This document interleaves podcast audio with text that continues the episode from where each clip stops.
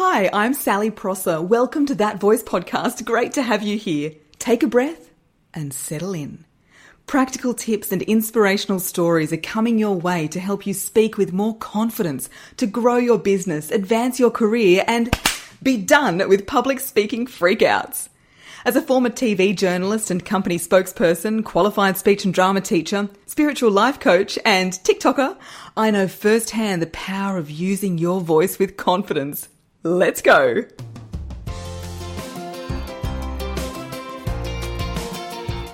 Hello, hello. Get ready for a fascinating conversation about archetypes. What are they? Why we have them, and how understanding yours can make you a more powerful speaker. I'm joined by brand archetype coach Madelaine German. Before we dive in, I have a quick favor to ask. I haven't had a review of this podcast on Apple in almost a year. I can see the listen numbers rolling in, so I don't believe I'm streaming into the vortex, but sometimes it feels like it. So, anybody who leaves me a review, screenshots it, and emails it to support at sallyprosser.com.au or my Instagram at Sally Prosser Voice. Anyone who does that will receive a complete set of my one page wonders to tick all the boxes in your next speaking challenge. Now, these one pages are normally reserved for my corporate clients and they include a range of topics, including tips for memorizing, how to wow on webcam, tips to hold your own in a meeting, how to use key messages, how to handle tough conversations, and there's a few more there too. I really appreciate you and I hope that's a little bit of an incentive to leave a review. Okay, the power of archetypes. Let's do this. Madelaine German, welcome to That Voice podcast. So great to have you on the show. Oh, thank you so much. I'm excited to be here. I would love to start off by just letting us know a little bit about you and how you came to be interested in archetypes. It was just an insatiable curiosity that really came up for me, I would say five or six years ago. And I've been reading effectively it feels giving myself a phd in this world of understanding archetypes in the human imagination and subconscious mind um, and I, I guess it came as a result really of my experience with life and how i found the archetypes and was able to use them to move into my hero adventure and create the life i wanted to live you know mm.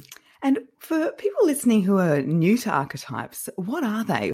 Yeah, I mean, an archetype is a prototype or an original model or mold from which you would cast um, something. You could think of them as primordial images inside of the human imagination that we've inherited from millions of years of evolutionary history and ancestry. It's probably really good to start at the idea that, you know, humans communicate through language now, but in the millions of years of evolution of our species, we only developed the anatomy for complex linguistic expression around 100,000 years ago. So we were, you know, whatever, grunting and like yelling at each other before then, but then we didn't really start speaking, or at least there's no evidence of the anatomy required to speak in linguist, like complex linguistic patterns until around then, 100,000 years ago. All of those thousands of years, most of the world population wasn't literate. It was really only in the past several hundred that the majority world population has been able to read and write.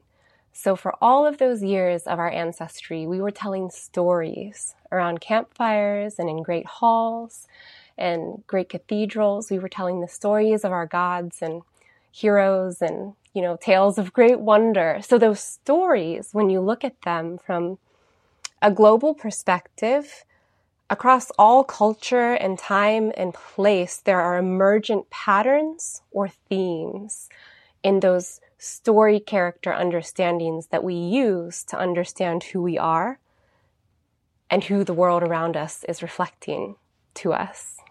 You know, like the mother would be an example of an archetype we all have an experience with the mother. It's a very real character, both in our lives and in society. But that idea of the mother could look a million different ways. There could be a lioness mother, or there could be, um, you know, a mother who has twins. There could be a single mother or a mother with 10 children. But that fundamental, the idea of the mother is what an archetype is. It's an understanding of who or what something symbolizes in the world. And the evolutionary purpose behind our brain forming these ideas would be that they facilitate social order. If someone's posturing as a threat or a friend, you'll be able to pick up on their archetypal patterns of communication and body behavior and mannerisms, and you'll be able to better predict if you might need to deal with them in some kind of um, potentially dangerous or deadly way. So the archetypes are like these characters that we've told to ourselves through stories that represent who we are. We have all of them inside of us, but we move into more of a dominant and subdominant archetype. Really starting around adolescence, you'll start kind of honing in on your archetype or your personality, that, that part of you that remains pretty constant throughout life. But if you've properly evolved through your social and conscious development, and you've allowed yourself to explore the different archetypes, instead of stereotyping people, which is just like a flat broadcast, you know, like the sexy cocktail waitress is a stereotype, you know what I mean? Because you have to be female if you're the waitress. You have to be sexy and you probably have to be young. And so, like, an overweight older guy wouldn't fit that mold. So, the sexy cocktail waitress as a character is a stereotype. It can't really bend or flex very much. But archetypes, like I was going back to the mother example, they bend and they flex and we move in them and towards them and away from them. And if you've gone through archetypal progression and like let yourself experience different sides of who you are, you're better able to understand people who are presenting as that dominant archetype when you're interacting with them. And you can more powerfully and intuitively see them and speak to them in a way that resonates deeply with them, you know, being able to hear what you have to say.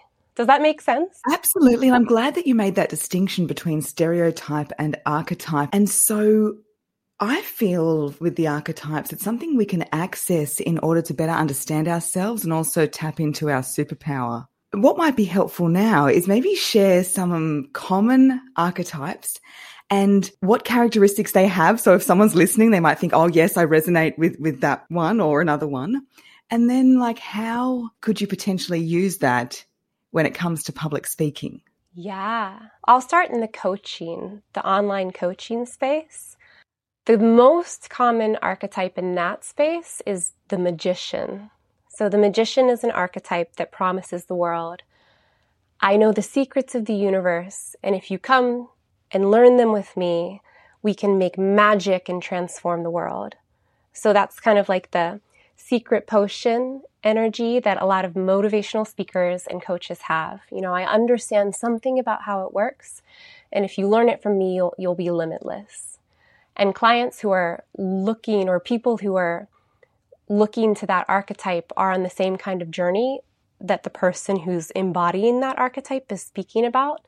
So if you're doing anything that's transformational in any kind of way and you want to play to someone's draw towards being able to manifest magic from the universe, stepping into that magician archetype and understanding that people who are coming to you are looking for the special secrets. Tony Robbins is a great example of the magician, you know, inspirational speaker. I've got I've got it what you need.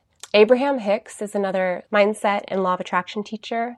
I'm thinking of that's a very magician arch- archetype to embody. Anybody who does speak about transformation, stepping into that archetype would really help them hone in on that message on what is that magic? What is that transformation? What is that potion? So if you're a public speaker or anyone who's showing up on video or digital or 3D stage, the most powerfully aligned and powerfully resonant you is going to be your probably your primary authentic archetype, you know, one of those core things about who you are. So you can look into your life and your imagination and think of some of the characters from film or television or books that you always most admired and start asking as you go through them if they share any common traits or characteristics. Like I love Daenerys from Game of Thrones. Did you ever watch that show? Can you believe I have never watched it? Like I must be one of the only oh. people on the planet. Why not? I don't know. I think I just never got into it. I never, I think it was on pay TV over here and I didn't have it. And so, yeah, it just never happened. Well, maybe you should never start because I think once you finally break the seal, you'll have to watch them all. It's such a great show. It's so good because there's such incredible character development, at least through the early seasons. And Daenerys is the long blonde haired mother of dragons on the show. And she basically takes herself from slave girl, child bride to the top of the kingdom with powerful dragons. You know, she reawakens the magic in the land. There's a lot of debate over the ending of the show and what the writers did with her character, but she's very much connected to magic. She's also a fierce warrior. She has these fire breathing dragons and she flies around and destroys towns and stuff. So, yeah, she's very fierce. Um, and she's probably one of my favorites because my two strongest archetypes are the magician, like this inner magic, and then the warrior is almost just as strong with me. My two sides are both very strong and they're for the most part balanced. But she's a character that's always resonated because she's representing both of my strongest archetypes. Um, I'm trying to think of another one. Can you think of any of your favorite characters to get a glimpse into what your archetype might be? I really like Uma Thurman, you know, in Kill Bill. What's her name? B. So people who know me, it's probably no surprise. The female characters who are very independent, who don't need help from anybody, who get the job done. That's the kind of thing I really resonate with. That's a Tarantino film, am I remembering? It is, yeah, yeah. So remember she was stabbed when she was pregnant? And I think that bringing that into the storyline and channeling like the most powerful light aspect of the, the feminine, you know, motherhood into its dark, revenge, death taking opposite was one of the things that made her character so complex and so easy to relate to. She was very dark. She was light, but very dark. I remember watching that performance. She was not one dimensional. You know how there's like some of those tight bodysuit ass kicking, I don't know if I can say that word on here, but like those sexy, one dimensional feminine characters that go out and get all the bad guys, but she was way more complex. Absolutely. And it just reminds me there's this scene where uh, another female assassin comes in to kill her and she's just found out that she's pregnant and she kind of, they kind of have a fight. And then she says, I just found out in this moment. I mean, like, obviously she does a much better performance than I'm doing right now. But what happens is the female assassin actually, actually does back out of the room.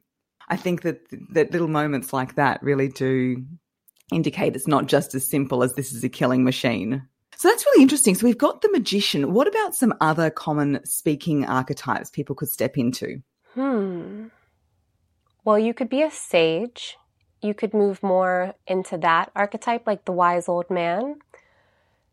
And that would be similar to the magician in some ways, you know. So as you move through the archetypes, and I have a handout on my Instagram that I just added. It's a guidebook to branding archetypes if people are interested, just because it's a lot to remember. The archetypes that Carl Jung, the psychologist who really developed this idea, designed, they represent different journeys through the stages of life and consciousness. So Jung says that the innocent or the orphan is the first one that we come into as people and experience as babies and infants. And from there, we move into the orphan or the everyman, and then the hero, and then the caregiver. But towards the end of the cycle, towards the end of life, as you've gone out and gotten some hard knock experience and figured out your superpowers, you know, maybe you've built a business or gone out and done something super crazy and inspirational. You're the hero who's now transformed into a ruler, and the ruler comes back to the kingdom with the gold they've acquired by facing down the greatest dragons on their journey, which is effectively a representation of your dark crevice subconscious mind. So the dragon that we all end up facing on our journey is just your deepest fears.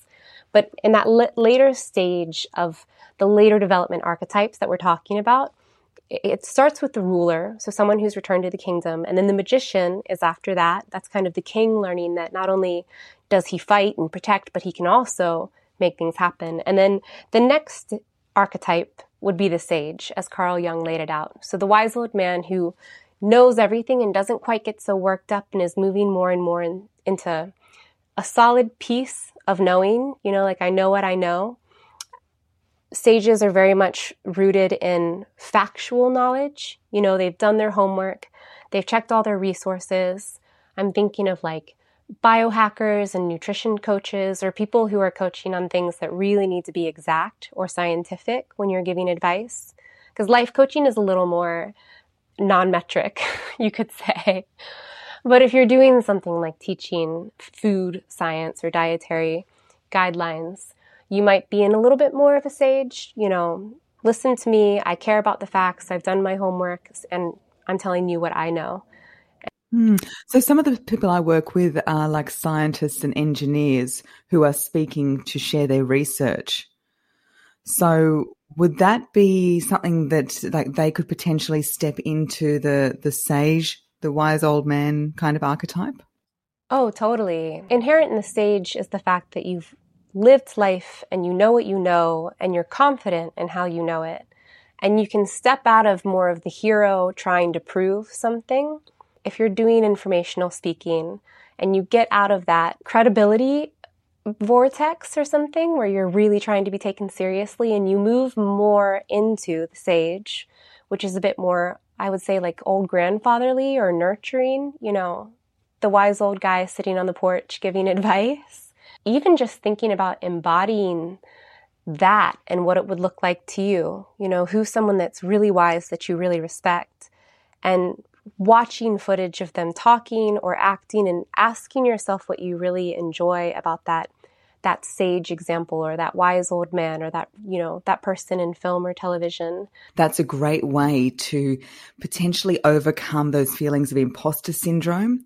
So that feeling of oh gosh am i good enough? Do i know enough? Stepping into that sage that that wise old man or wise old woman who is just really confident in what you know that could be really helpful for as you say those speakers who have more informational research based content and have you done very much stage acting? Do you have any favorite character exercises? You know, how do you step into character if you ever have to? Yeah, so when I was younger, I did a lot of speech and drama at Stedfords and the school productions and all of that. So stepping into character. Oh, you know, I, I played Romeo in Romeo and Juliet in my school play because I went to an all girls school. but like, I've got like quite big boobs. So they had to like really like bandage my chest down. It was really funny.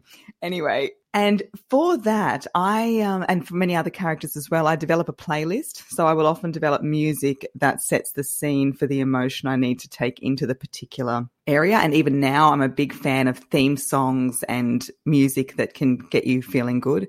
Um, of course, also the physical exercises. So starting to walk around the room as that character would. Nowadays, when I'm not doing so much character acting, but more just stepping into my power, I, I do a lot of uh, butterfly breathing.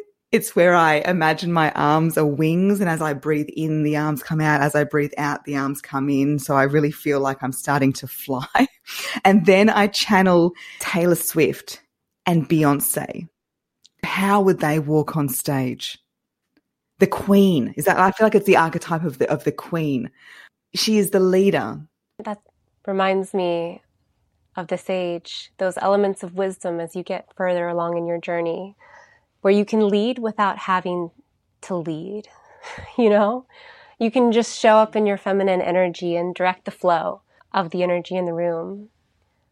I love women like that. There are very few women who really have that mastered, and Beyonce is one of those. When she's on stage, she just has it. She just has it. Yeah, it's amazing. So you mentioned briefly earlier the, the, hero. So I also know a lot of people who do speaking because they're sharing hardships they've overcome, you know, things that have happened in their life. They've been through it, they've overcome it, and now they're sharing that story to help others. So would that be the hero that they'd be speaking from? The hero is an archetype. The hero's journey is the monomyth of life. It's a metaphor for the journey we all must go through because none of us are getting out alive and all of us face dragons, whether we run away or go and face them. So when you're sharing your hero's journey, no matter what your dominant expression archetype, like your dominant personality might be, you're always on a hero's journey fundamentally because the hero represents that part of us that leaves the safety of home, goes out into the dark woods, faces the dark recesses of the monsters in our, you know, unconscious mind, and then returns home to talk about it. So all of us are heroes. And when you're telling the story, you are embodying, I guess inherently you are embodying the hero, which is simply a representation for the courage it takes to move towards adversity instead of shrink away. I think, like back to the beginning, the archetypes are in our human imagination as a tool to facilitate social order and cohesion so we don't kill each other and we survive. You know, if we can understand who someone is because they're embodying and acting out the traits and characteristics of an archetype like the raider, you know, the desert raider for, or the thief or the robber, someone who might potentially harm us. They exhibit kind of archetypal signs and signals or someone untrustworthy or you know a possible villain or a possible threat someone who's just looking for violence or possible mate. Like the signs and symbols that we send to each other help us to stay alive as a species. And that's why they're there. That's why they're so powerful. I mean can i go a little like not political but like speak a little bit of my mantra about why this matters to me? Yeah absolutely. I'd love to hear it I think it's tied into the intention of this podcast. In order for people to step into their authentic voice and potential of who they are and, and who they were born to be in the world, um, if they can't discover that, we're really screwed as a species. We're headed really fast at breakneck speed in areas of biological warfare and technological advancement and bionic and AI integration. Like, stuff is changing so fast and we're so much more separated than we were before. I love technology and believe in it full speed, but we have to reconnect to our humanity. We have, as a collective species, I think people are so interested in this right now because people are beginning to realize that unless you let yourself go into your archetypal mind, until you take the room to look at your light and shadow aspects and how different archetypes really turn you off because they're reflecting to you something inside that's asking to come to the light of consciousness. Until we all do that, we'll never be able to express our voice because if you don't know who you are, you can't say anything about it. You can't speak it if you don't know who it is. And until you've examined every single belief you hold about yourself and the world around you, and tried to prove it false and really looked at it and decided if you want to keep it, you're not really acting from a conscious place. You're just acting on programming that might be outdated by like 20 years, like something that happened when you were 12. and so we need, that's the hope for the world is more awakened, conscious people speaking their authentic voice. Ah, oh, Madelaine, I really, I love that so much. And that's what speaking from your soul is all about, isn't it? It's, it's understanding who you are.